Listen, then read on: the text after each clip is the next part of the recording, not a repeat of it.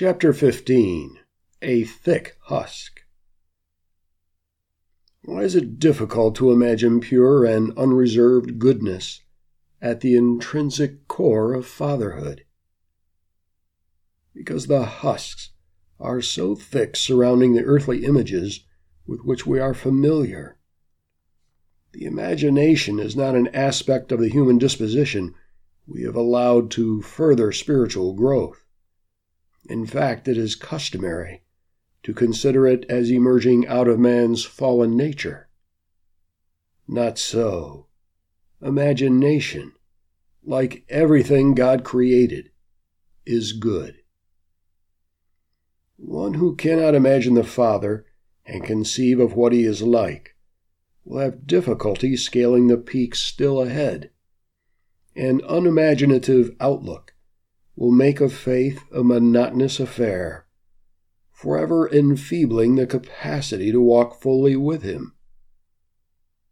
Henceforth, we will make more and more use of the imagination as a God given tool, a walking stick to help us in our climb to the spiritual high places, stretching our capacity to dwell in fatherhood with Him.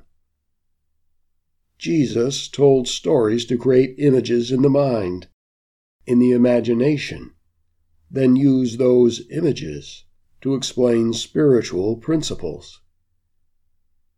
As we have seen, every atom of the universe reflects something about its creator's being and personality and nature.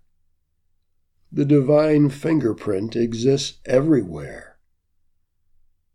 in the very act of creation, God left his mark. In all he has ever touched, his fingerprint remains. No erasing agent exists with the capacity to rub out the identifying signature. To know God requires learning to behold those invisible fingerprint lines. We must then use our new ways of seeing and our imagination to identify his signature and to apprehend his fatherhood in those fingerprints. Why did God institute earthly fatherhood? Was it only so men and women could bring forth sons and daughters to keep the human race alive? As we inquired earlier of God, is the reason earthly fathers exist chiefly one of begetting? Or is there a greater purpose? Yes, certainly. But what? He created earthly fathers primarily to offer a picture of what He is like. Fathers, however, don't do a very good job of showing us God's nature. The mystery deepens. God created roses, and they perfectly fulfill their calling. God created the sun, the sky, and the heavens to reflect His glory, and they too fulfill their callings. God created the animal kingdom, and every animal, large and small, fulfills its inborn calling.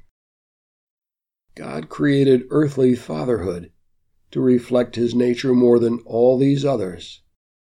Yet earthly fathers do not fulfill this most holy calling. The physical husk surrounding the spiritual truth is indeed a thick one. How are we to penetrate it? Why did God select the imperfect to reflect the perfect? Remember, the greater the truth, the more obscure God makes it, so that the finding of it must require all the greater request. The process of discovering God's fatherhood is multi-directional and multi-dimensional. It isn't a matter of writing down attributes and adopting prescriptions that say, God is such and such, and then saying to oneself, Ah, now I grasp God's fatherhood. God's fatherhood, the one truth He wants all men and women to discover, is because it is the largest truth one of the most obscure to worldly vision. Ah, God our Father, do we doubt your wisdom? Give us eyes to see that we might behold your purposes in the midst of our earthbound reasonings. Open our eyes wide, Father, to the worlds of fatherhood you would illuminate within us.